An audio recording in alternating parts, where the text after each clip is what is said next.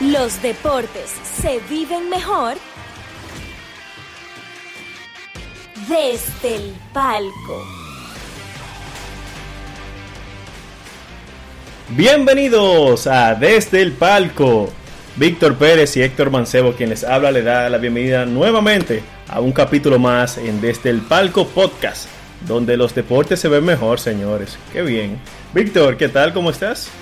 Héctor, yo estoy, estoy bien, eh, pero hay, hay temas interesantes en el, en el mundo del, del deporte. Eh, nosotros nos levantamos bien un día, teníamos básquetbol, teníamos MLB, teníamos esto, lo otro. Las cosas como que parece que iban bien y de repente se frenaron.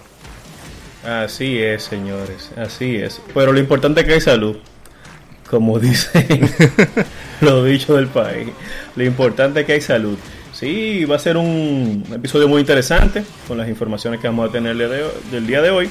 Y ustedes saben lo que ha sucedido en estos días anteriormente. Así que son unos días, son unos días de, de mucho de, de protesta, han sido días de, de activismo social en, en, nuestros deportes favoritos y el día el día de hoy le traeremos eh, detalles de cómo fue que sucedió el, el boicot en la NBA, las repercusiones que tuvo ese boicot en la MLB, las suposiciones también del impacto financiero que tienen esos esas revueltas de los jugadores en, en, en, los, en los cheques y de cómo se viene eh, cómo se el, verían el menudo señor el menudo. Los chelitos de cómo se afectan esos chelitos. Y también entonces vamos a ver un poquito de los ambos lados del activismo social en los deportes. De cómo lo perciben los atletas y de cómo lo percibimos nosotros los fanáticos. Así que quédense ahí y acompáñenos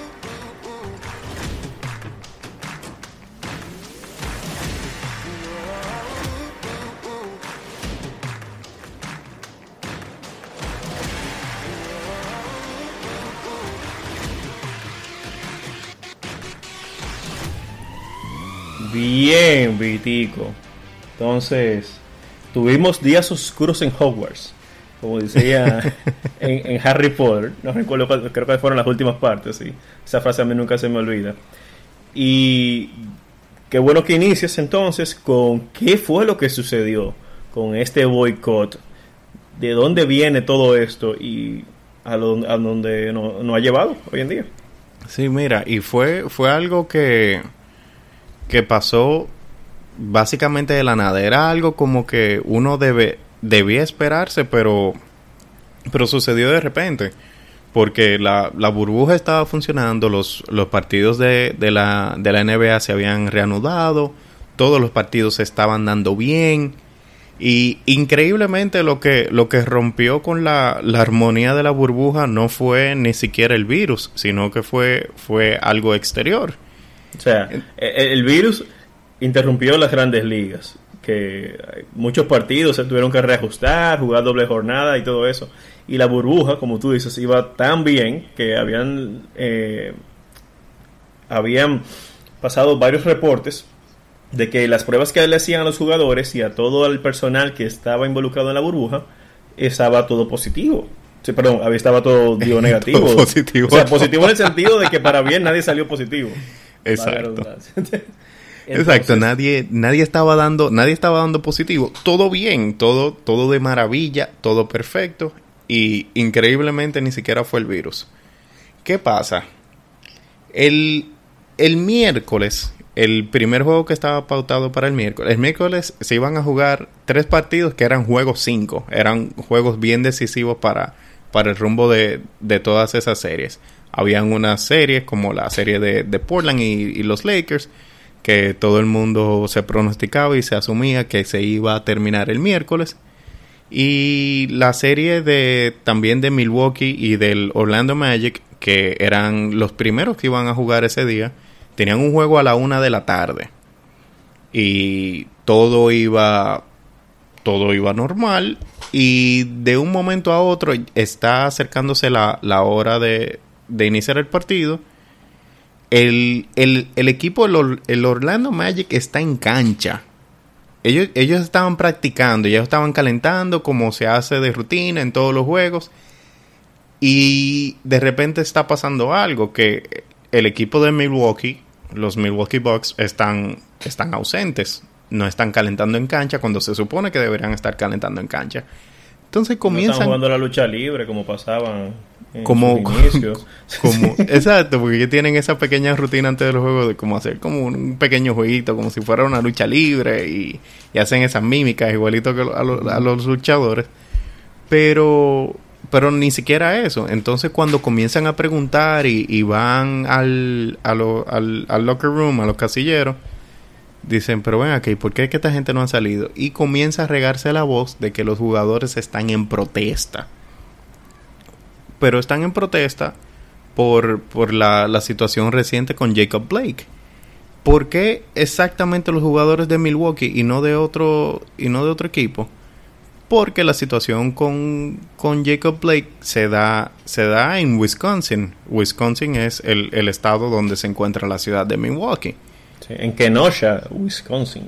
Exacto, sucedió en Kenosha, Wisconsin, pero Kenosha está bien cerca de, la ciudad de Milwaukee. Está eh, a, a, 30 y algo de, millas, 40 y algo de millas. Es un viaje de menos de una hora. Sí, aproximadamente 40 minutos. Y vamos a decirlo así, Milwaukee es el equipo de NBA que representa a Wisconsin. Exacto, es el, es el equipo que, que, representa a ese estado completo, porque no es como otros, otros estados que tienen varios equipos sino que ese es el único equipo de NBA en, en ese estado completo. Entonces, los jugadores como, como forma de protestar decidieron no jugar y eso fue una decisión que tomaron los jugadores al momento del partido. Nadie, absolutamente nadie, tenía ni la más mínima idea de que eso iba a ocurrir. No lo sabía el coach, no lo sabían los asistentes, no lo sabía el staff, no lo sabían ni siquiera los dueños del equipo. Los dueños del equipo, de hecho, se enteraron después que nosotros en la prensa. Wow. E-, eso es como dicen, como... no, que te pasa tal cosa y tú te enteras porque te lo dice otra gente. Te lo dijo, te dijo fulano.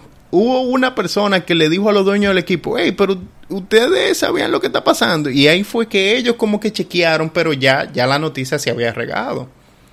Entonces los jugadores estaban en protesta por eso. Y también hay otra cosa con los jugadores de Milwaukee, que hay, hay exjugadores de Milwaukee que tuvieron encontronazos con, con la policía. Y hay un jugador actual de, del equipo de Milwaukee que se llama Sterling Brown, que hace unos años, yo creo que era en su temporada de novato, él, él tuvo un encontronazo bien fuerte con la policía en donde la, la policía le hizo esa, esa movida que, que, le hicieron al a, a este señor. Se me, se me está pasando el, el, nombre de él ahora mismo. No Jacob Blake sino el por el, que se inició por el que inició todo. todo lo de lo de Black Lives Matter. Este George Floyd le, hicieron le hicieron eso mismo que George, que George Floyd le pusieron una rodilla al cuello entre eh, mientras lo esposaban y a él le, le, pegaron un taser y, y, todas esas cosas. Entonces esta situación de, de, violencia policial y todas cosas es, es muy cercana y muy próxima al, al equipo de Milwaukee.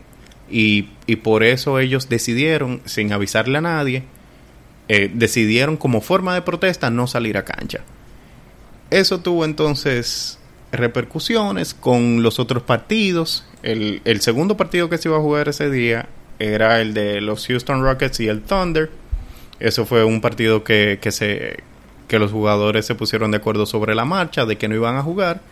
Un detalle a observar ahí es que el presidente de la Asociación de Jugadores de la NBA, Chris Paul, juega, para, juega para el Thunder. Entonces eh, se iba a ver un poquito un poquito extraño si, si los jugadores de un equipo hacían una cosa y el presidente de la asociación de jugadores como que no estaba de acuerdo con ellos.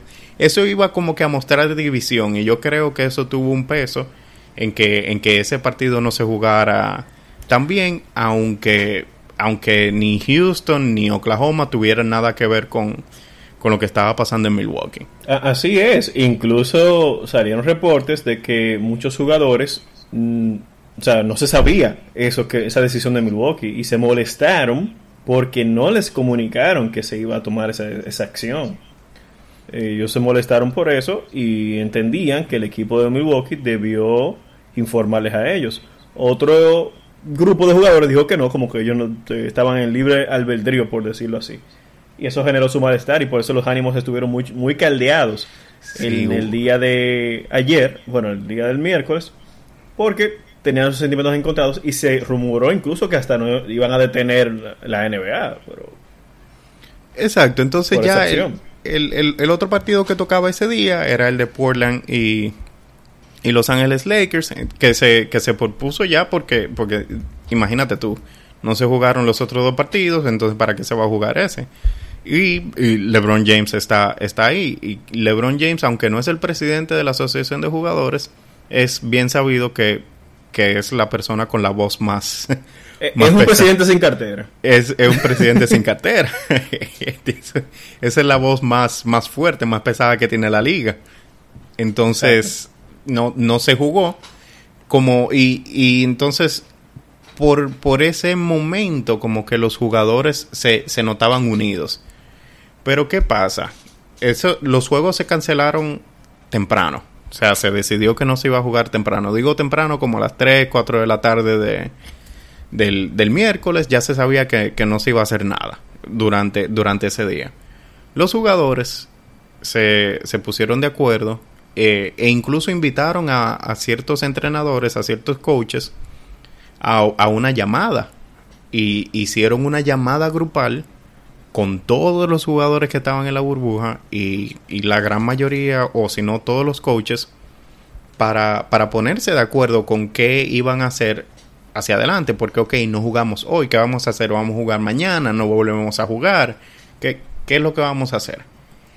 Y, y, esa reunión, entonces hubo, hubo algo de división en esa reunión en esa reunión, por un lado, había estaba la, eh, porque también estaba la, la presidenta de eh, bueno de la que representa a los jugadores cuando está la, la, las reuniones con, con el comisionado y, y, con los dueños que se llama Michelle Roberts. Michelle Roberts estaba en esa reunión con los jugadores y básicamente le estaba diciendo como que ok sí perfecto pueden protestar pueden hacer lo que quieran pero tengan pendiente este lado del asunto y es el lado financiero. Claro. si ustedes no juegan, ustedes están en todo su derecho de, de decidir no jugar, pero entonces mis hijos, aquí están ciertas repercusiones o ciertas cosas que pueden pasar si ustedes deciden no jugar, porque si ustedes no juegan, el, la liga va a perder dinero, por consiguiente, los dueños van a perder dinero y si los dueños pierden dinero, los dueños van a asegurarse de que los jugadores pierdan dinero también. Así mismo, es porque no hay con qué pagarle. Porque no hay con qué. Entonces va, eso, eso iba a generar un choque. Y entonces se estaban tocando esos temas. La, los jugadores entonces hicieron como una pequeña votación entre, entre todos. Luego de que tenían un rato en la llamada, mandaron a sacar a los coaches de la llamada y se quedaron solamente los jugadores. Y ellos dijeron, como que, ok, como que vamos a votar. Votaron todos y cada uno de los jugadores que estaban en, en, en, la burbuja. Quedan, ¿cuántos equipos quedan en la burbuja? Quedan 14 equipos en la burbuja porque ya hay, hay dos, dos eliminados. Sí. Eh, y de esos 14 equipos votaron todos los jugadores. Y de, de esos 14 equipos hubo solamente dos equipos que dijeron que no querían que no querían seguir jugando, que querían boicotear el resto de la temporada. Esos dos equipos fueron Los Ángeles Lakers y los Los Ángeles Clippers. Los Ángeles Rebuceros, sí. Sí, el, equipo de LeBron, el equipo de LeBron y el equipo de Kawhi. Entonces, el más popular y uno, y uno que no se ríe. Que, que te deja eh, y es un poquito extraño porque fíjate, el el equipo de Milwaukee, que fue que el que inició todo esto, votaron para que se siguiera jugando. Porque si tú te fijas, si tú te fijas, el, los únicos que dijeron que no, que dijeron que no querían seguir jugando fueron los Lakers y los, y los Clippers. Y los, y los Bucks, que fueron los que iniciaron con la protesta, dijeron que sí, que, que está bien, que vamos, vamos a seguir jugando. Entonces... Eh, los Bucks hicieron como la gatica María Ramos. la piedra en la mano. escondiendo... Eh, eh, sí, porque después dijeron, sí, sí, vamos a jugar, que sí o qué, espérate. Vamos, Pero, sí. es, complicado, eso, eso, no es un tema sencillo, señores. Pero entonces, pasamos al otro día. Pasó todo eso, hay unos reportes por ahí de que los jugadores, hubo unos cuantos que amanecieron hablando, que hubo unos que se acortaron tarde en, la madrugada y lo que sea. Entonces pasamos al jueves. El jueves la, la NBA emite un comunicado que oficialmente se posponen también lo, que estaba programado para el jueves. Para el jueves estaba programado el inicio de la serie de, de, Boston y de Toronto. La semifinal, exacto. Que era, que era el primer partido de segunda ronda que se iba, que se iba a jugar. También se, había filtrado que los dueños de, de, los equipos o los representantes de cada equipo iban a tener una reunión a las 11 de la mañana, que coincidía con otra reunión que los jugadores iban a tener de nuevo como para volver a ponerse de acuerdo. ¿Qué pasa en esa reunión de las 11 de la mañana de los dueños? ¿Qué pasó? ¿Qué pasó? Ahí hay, ahí hay un señor que se llama Michael Jordan. Yo no, no sé si tú lo conoces. No, no, no. ¿Cuál es? ¿Cuál es? Michael. Michael Jeffrey. Michael Jeffrey. Sí, sí, sí, sí. Michael ah, Jeffrey. Michael Jeffrey. Claro, papá. Venga acá. El de los Ese hombre muy famoso por los memes. Sí, sí, sí. Sí, sí, sí. Es, es, ese individuo. Mentira, mentira, mentira. ese individuo eh, se volvió una figura vital en, en, esa, en esa reunión que tuvieron los dueños. ¿Por qué Jordan tuvo tanto peso en, esa reunión? Porque Jordan, aparte de que era un antiguo jugador, un jugador de alto perfil, o bueno, del más alto perfil, porque yo creo que no hay nada después de Jordan. Exacto. Michael Jordan también es dueño de un equipo, que es él, él es dueño de los Hornets de, Charlotte. Entonces Jordan tiene la, la, capacidad de poder comunicarle a los dueños de equipo las dos cosas, los dos mensajes, de, de cómo los jugadores están viendo la situación actual y, y, también puede comunicarse con los dueños a nivel de dueño porque él también es un dueño. El factor común. Entonces, él tenía ese factor común con los jugadores y tenía el factor común también con los dueños. Y lo que se reporta es que Michael Jordan sirvió, sirvió como la voz de la razón en esa reunión. Michael Jordan hizo algo bien, que él, él llamó a Chris Paul y llamó a, Russell Westbrook antes de entrar a esa reunión con los dueños. Él quería empaparse bien como de, de ok, ¿Qué, ¿Qué es lo que está pasando? ¿Cómo es que ustedes se sienten? ¿Cuál es, qué, cuál es el mensaje? ¿Qué es lo que ustedes quieren lograr? Claro, porque eh, Jordan no está en la burbuja. Porque Jordan no está en la burbuja. Él, él ni está en la burbuja ni está jugando tampoco. Él está jugando golf por ahí en algún lado. Él, él está tranquilo. Cuando viene a ver aquí, no lo sabemos. Jugando golf. Tú sabes que es la vida de él. Entonces, él él se empapó bien de la situación, se empapó bien de cuáles son las metas que tienen los jugadores, porque una cosa también que se, que se ha estado reportando es que los jugadores no están conformes con, con el papel que han jugado los dueños de, equipo en, en, en, las protestas, en el activismo, en, en, la queja, como que ellos sienten que, que, los dueños no lo están apoyando, o en su mayoría, claro porque hay algunos dueños que han sido bien vocales, pero ellos sienten que los dueños no le están dando apoyo. Y, y una de las cosas que ellos querían lograr es que los dueños de equipo se involucren en la situación, se empoderen y los ayuden a, enviar ese mensaje de cambio. Entonces Jordan sirvió de, de un papel esencial ahí y un poquito más tarde, el, el mismo jueves, entonces los, los jugadores eh, y se emite un comunicado de que, de que los juegos van a continuar. Lo único que pasa que no sabemos es cuándo, cuándo vuelve. Eh, todavía no, no, no, nos han dicho. Sueña con mañana. se va a jugar. Tarde o temprano se, va a jugar. Porque ya sabemos las razones. Exacto, ya se saben las razones, parece que los jugadores se enteraron de algo que, les, que les hizo bien, se pusieron de acuerdo Eh, parece que hicieron un poquito de conciencia también con, con cómo los chelitos se pueden ver afectados.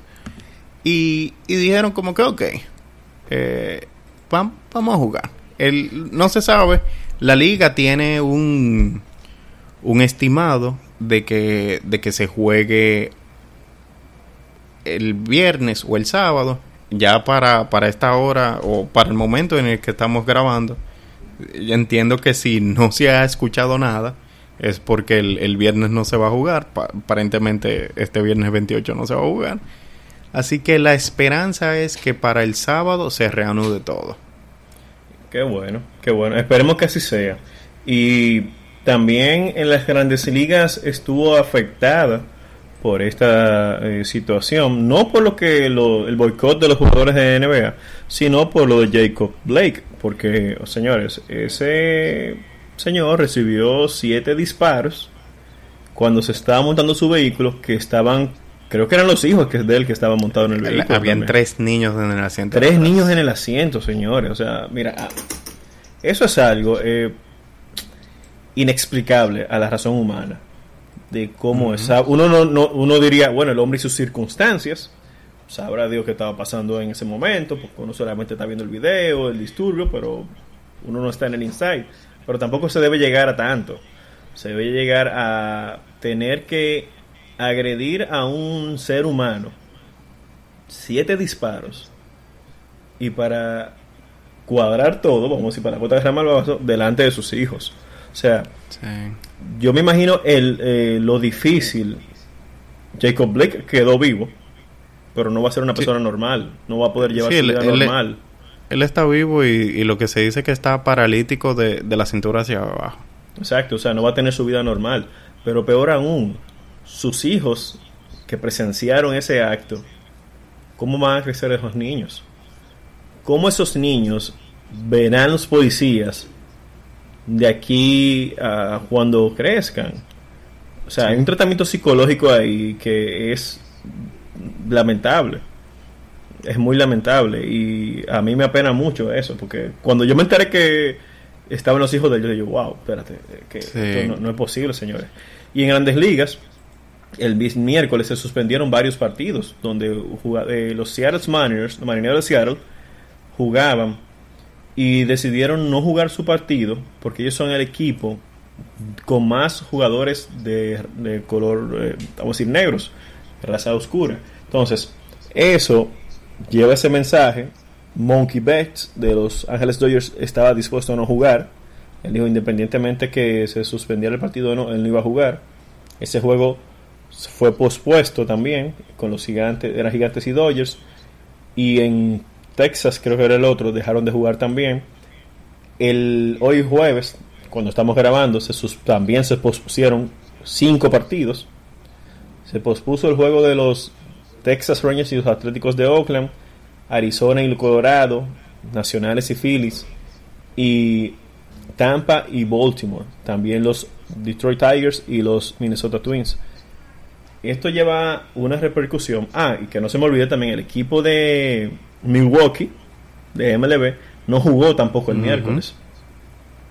O sea, es algo que ha impactado a nivel mundial en el deporte, aunque está ajeno, por decirlo algo así, porque no sucedió en un campo de béisbol, no le sucedió a algún jugador o a algún miembro de algún equipo, pero la parte social influye mucho y más esos jugadores que ven que han sido discriminados en algún momento. Bueno, es tan tal que el día 28, o sea, mañana, cuando salga al aire el podcast, se celebra el día de Jackie Robinson. Sí. Jackie Robinson fue el primer jugador negro. Y si usted por casualidad de la vida no sabe o no conoce bien la historia de Jackie Robinson, yo le invito a que busque la película 42, mm. que narra eso es más o menos lo más parecido a lo que vivió Jackie Robinson. Digo lo más parecido porque usted sabe que nunca es tal cual como, como pasó.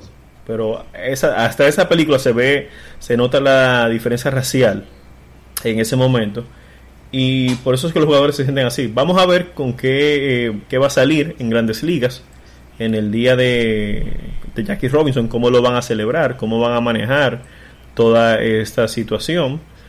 Y, en medio, en medio de, en, medio de lo que está pasando. Exacto, exacto, en medio de lo que está pasando.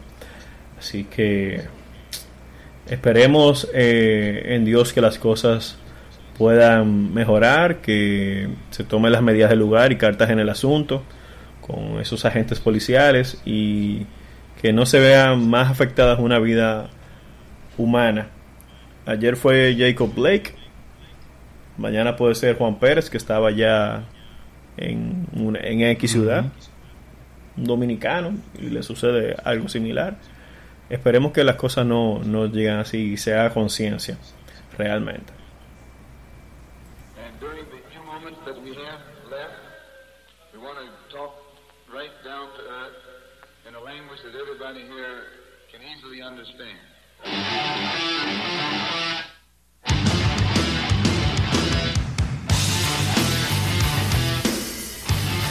Víctor, cuéntame, ¿qué más tenemos en este episodio del día desde el palco?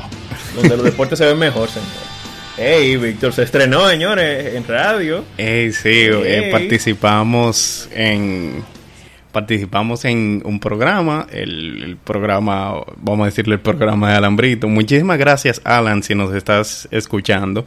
El programa, eh, vamos a decir el programa bien. La Cabinita, que es un programa que se transmite por Vida FM 105.3, donde ahí tenemos nuestro segmento desde el palco. Así como el nombre de nuestras redes sociales y nuestro Spotify.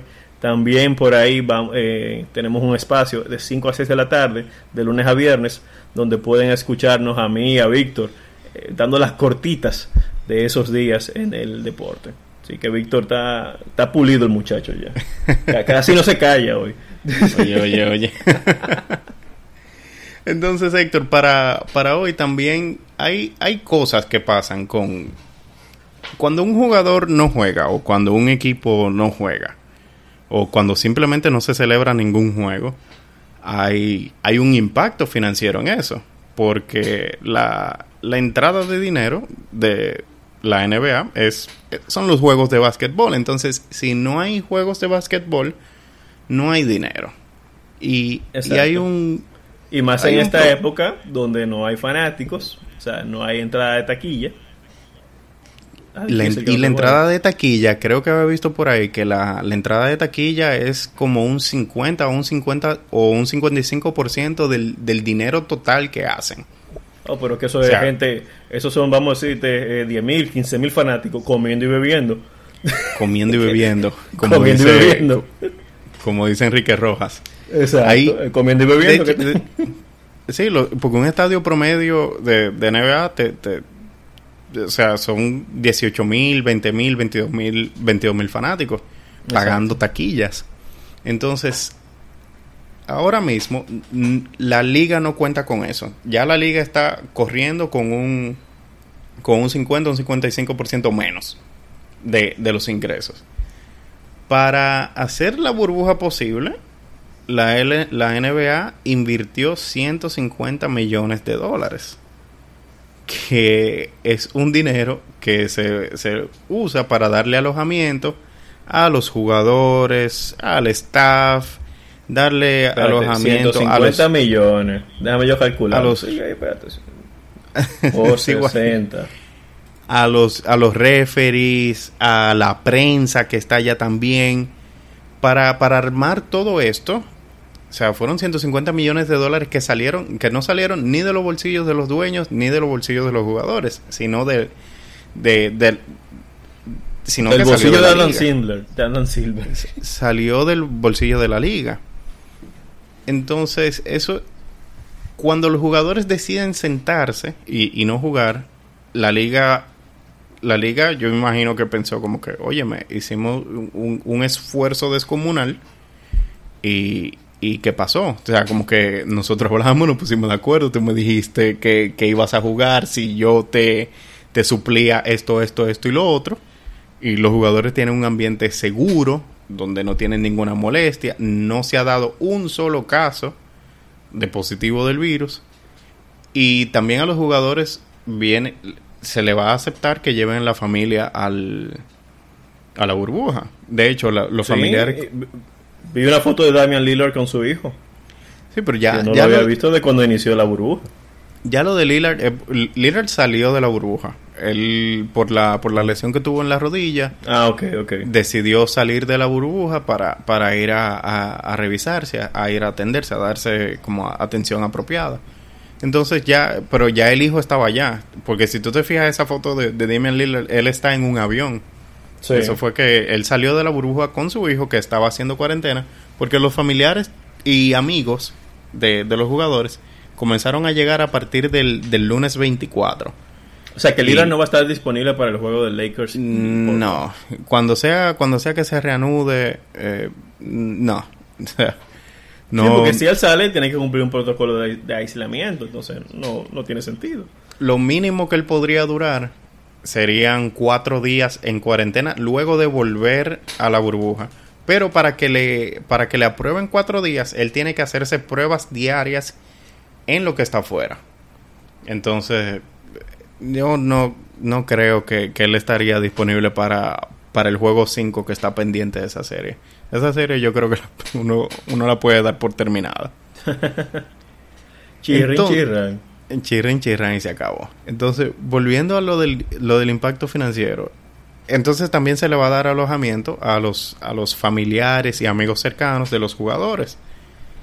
Eh,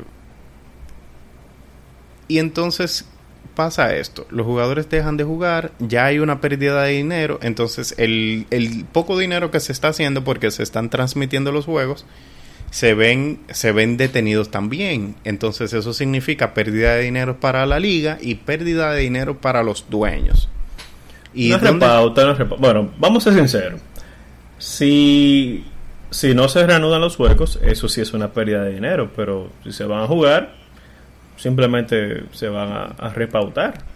Sí, se van a repautar, pero mientras tanto hay, hay, hay que ver cómo funciona la cosa. Porque no se sabe, no se sabe cuándo, cuándo se va a volver a jugar tampoco. O sea, todavía no se ha dicho oficial. Se dijo, ok, mm. vamos a jugar, pero ¿cuándo?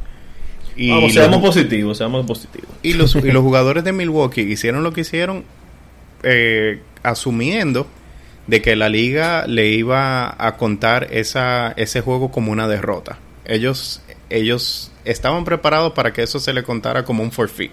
Eh, exacto, que debió de haber sido eso, pero tal vez por la situación no lo hicieron. Eh, fueron, quizás fueron un poquito más flexibles por eso. Sí. Entonces hay, hay, hay temas. Entonces, volviendo a lo, a lo de los dueños, si los dueños pierden dinero, entonces los jugadores, o bueno, los dueños se van a asegurar de que los jugadores pierden dinero también. Hay un caso eh, bien, bien interesante y yo creo que no se ha hablado lo suficiente de, eso. Quizás porque un, un dueño billonario y la gente no le tiene ningún tipo de, vamos a decir, como que no se preocupa o no le tiene pena a, a, un, a, un, a un billonario. Pero Mickey Harrison, que es el dueño del Miami Heat, mira, salió un artículo el 29 de julio. O sea, ya de eso, hace de eso casi un mes. Y se dice que desde marzo, que fue cuando empezó lo del virus, lo de la cuarentena y lo de que no se puede viajar y eso, ese señor ha perdido 2.5 billones de dólares. Uepa. De marzo a julio.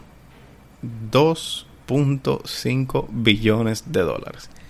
El tema con eso es que él es, él es el dueño o dueño principal de, de la línea de cruceros de, Carnival Cruise. Y como no hay viajes, no hay cruceros, no hay nada de eso, imagínate, está todo eso parado.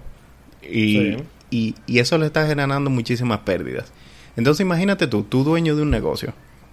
Tu negocio principal te está generando 2.5 billones de pérdidas en, en, en, cuestión de, de cuánto, de, de 3, 4 o 5 meses, tu otro segundo negocio que es bien rentable también, también te está dejando pérdidas de más de un 50% de lo que tú ves mensualmente. Entonces imagínate cómo, cómo se siente un dueño cuando un jugador simplemente dice, ah, yo no quiero jugar por, eh, justicia social. Al, una rabieta. el dueño, óyeme, el dueño lo que ve eso como una rabieta, como que dice, óyeme, a ti se te está pagando un dinero, tú tienes un contrato millonario, como que juega. y, y, eso, y eso crea temas que, que, son un poquito difíciles de tratar. Porque al, a uno como al, al fanático o al fanático en general, le, le molesta que, que, el, que el atleta eh, se vuelva un, un, activista social, se vuelva como se vuelva político para poner un, un, un, término más llano. Como que uno dice como que conchole, ¿y qué es lo que hace este fulano hablando de político, hablando de cambio, que qué sé yo qué? Que él deje de jugar no va a significar que, que, que, el cambio se dé porque a nadie le importa o que porque sí, porque es, verdad, uno lo ve desde fuera y dice eso, pero ven acá, entonces eh, tú vas a dejar de jugar, pero eso no va a detener los problemas. Como comentaba en, la participación que tuvimos en el programa, de que, pero eso no va a detener los problemas porque entonces tú vas a tener la gente en la calle que no va a estar haciendo nada porque no, no hay NBA. Exacto, porque en, en, en términos un poquito más simples, como que, ok, eh, fulano dejó de jugar básquetbol. Ok, no se está jugando básquetbol, no se está jugando... Eh, no se está jugando béisbol, no se está jugando... No se juega ningún deporte. El, el, la, brutal, la brutalidad policial va, va a seguir. El, el, el, racismo como que no se va a detener por eso. Eso es, eso es lo, que, lo que uno ve como fanático. Porque tú como fanático, o tú como persona, vamos a decir, tú Héctor Mancebo, tú dices, ok, cuando cuando yo quiero entretenimiento, pongo, pongo los deportes. Cuando quiero informarme, pongo las noticias. Cuando quiero buscar a Dios, voy a la iglesia. Pero entonces cuando... Porque tú buscas a, a cada quien o a cada ente por, por una razón en específico. Entonces cuando un atleta comienza a hablarte de política y de activismo y de cosas, a ti te molesta y tú dices como que, conchole, ya yo tengo a quien me hable de... De, política.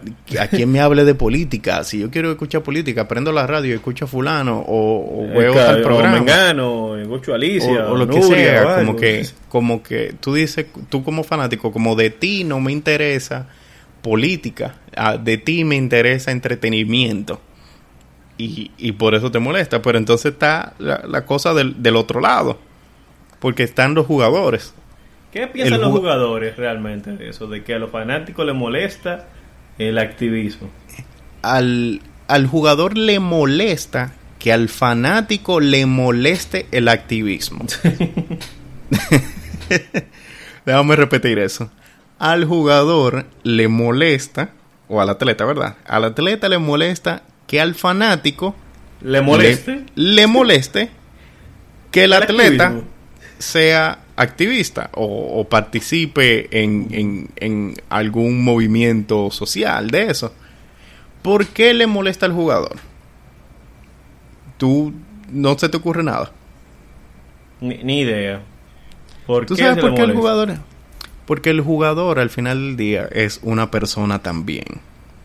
Y el, y el jugador dice como que ok, entonces yo soy yo soy un payaso, yo soy un mono, yo soy un un animal de circo, yo no sé, yo soy entonces tú nada más vienes por mí por por entretenimiento.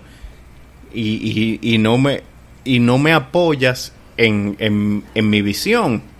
Porque el, jugador dice, óyeme, yo veo la vida de, de tal manera y, los atletas de alto rendimiento, los atletas famosos, tienen, tienen una plataforma.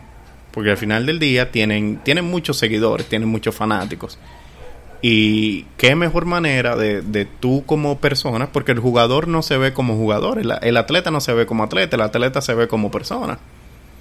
Entonces, ¿qué mejor manera tiene el atleta de propagar un mensaje que utilizar la plataforma que los deportes le dieron. Exacto, porque ese es su medio. O sea, ellos para poderse, eh, para expresarse, van a utilizar su medio. Van a utilizar el cual lo conocen. O sea, ellos no van a, a, vamos a hacer un proceso de activismo en una marcha, por decirte así. Si ellos lo que lo, de ellos es jugar baloncesto, lo van a hacer en la, en la duela, en, el, en la cancha de baloncesto, porque ese es el medio donde están más expuestos y lo va a ver todo el mundo.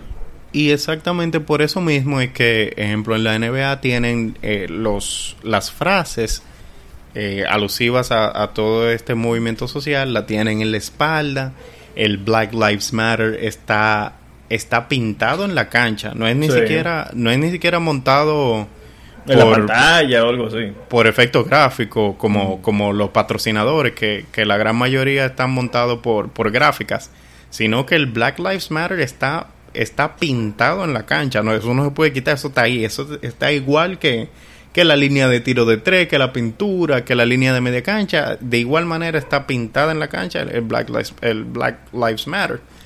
Entonces, esa es, esa es la plataforma que tienen los jugadores como personas, porque ellos se ven como personas, de, de esparcir el, el mensaje que, que, ellos quieren de, y, de, y de lograr esa meta que, que ellos tienen. Entonces al jugador le, le, le pica, le molesta que, que la sociedad no los vea como que no los vea como personas, sino que los vea como como jugador y ya. como un jugador y ya, como un animal de circo. Entonces, por eso es que tú, tú, has visto, no sé si tú has visto unos cuantos jugadores por ahí que, que, que, dicen como que, ah, si tú no me quieres ver, entonces no me sigas, a mí no me molesta, que, que sí o qué. Sí. Ah, están, están haciendo algo de rabieta porque como que, conchole, entonces yo, yo nada más te sirvo para... como para, entretenerte. Para, entretenerte. de 7 a 8, como que... Oye, eso me recuerda a Space Jam. Mm. sí, porque tú recuerdas que en Space Jam se querían llevar a Jordan, en este caso, para Montaña Tontolandia. Para, para entretenimiento. Para entretenimiento. Así es, es verdad. Sí, se lo querían llevar para entretener a, a, los, a los alienígenas. Sí. En, en ese caso. Entonces, entonces por eso a los jugadores le, le molesta. Y, y esas son una de las, de las varias aristas que tiene, que tiene el tema del activismo social en, en los deportes.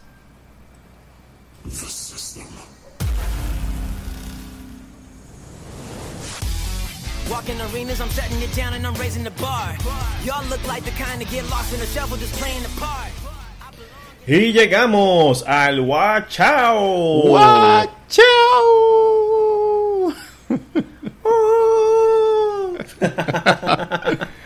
sí, sí, sí, llegamos al Wachao de esta semana y tenemos para los amantes de la Fórmula 1, se va a correr el día 30 el Gran Premio de Bélgica.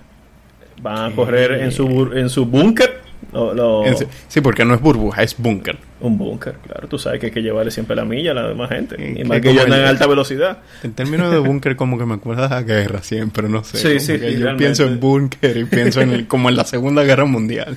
Realmente, realmente. Y también a los que siguen la WWE, este domingo va a haber otro especial, otro pay-per-view llamado Payback, donde va a tener una triple amenaza mm. entre The Finn, Bray Wyatt y Braun Strowman. The Finn como campeón de la WWE. Contra el tercer integrante es nada más y nada menos que un luchador que se alejó de la WWE en medio de la pandemia. porque tiene una condición especial. Él sufre de leucemia y no es nada más y nada menos que The Big Dog, Roman Reigns. Que, ahora que recuerdo, señores, Roman Reigns arregló la dentadura. Y Randy Orton le ha dado en Instagram. yo lo vi, yo lo vi. Lo ha relajado, señores, miren. Que de hecho tengo un amigo que se llama Luis Perdomo que, que quiero que quiero que venga con nosotros porque él también es súper fanático de la lucha libre él me, él me, me, lo envió, yo llegué a verlo, de eso de, los de los dientes de...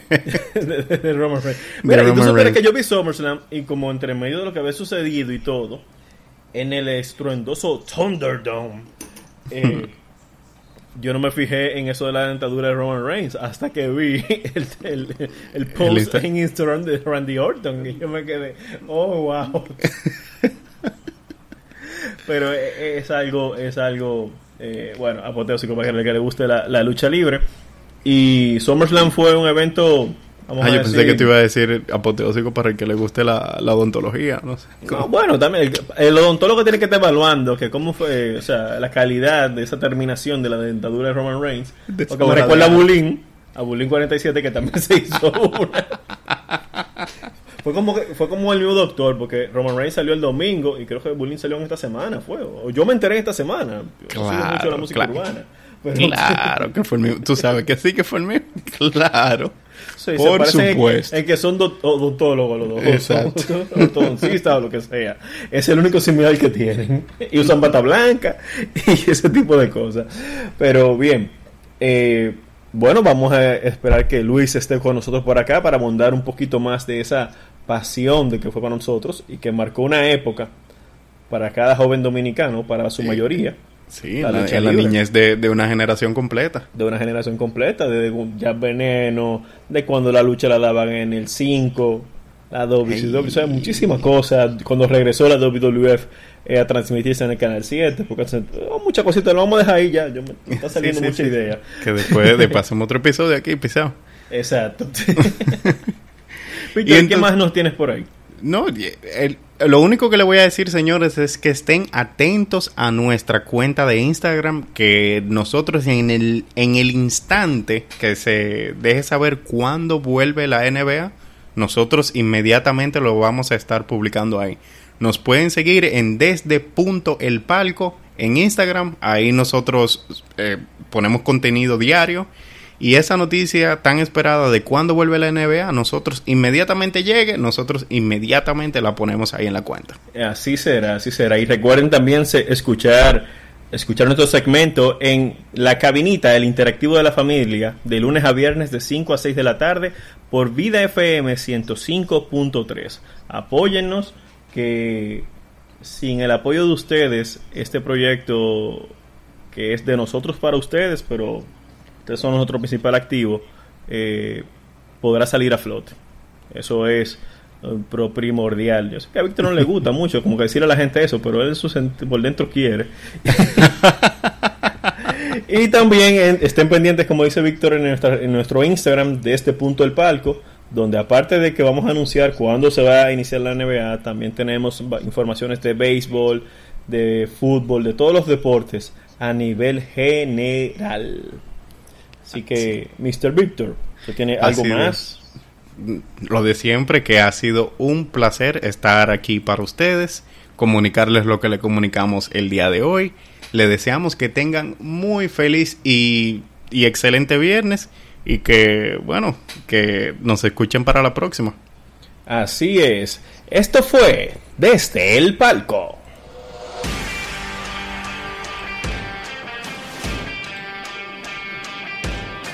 Los deportes se viven mejor desde el palco.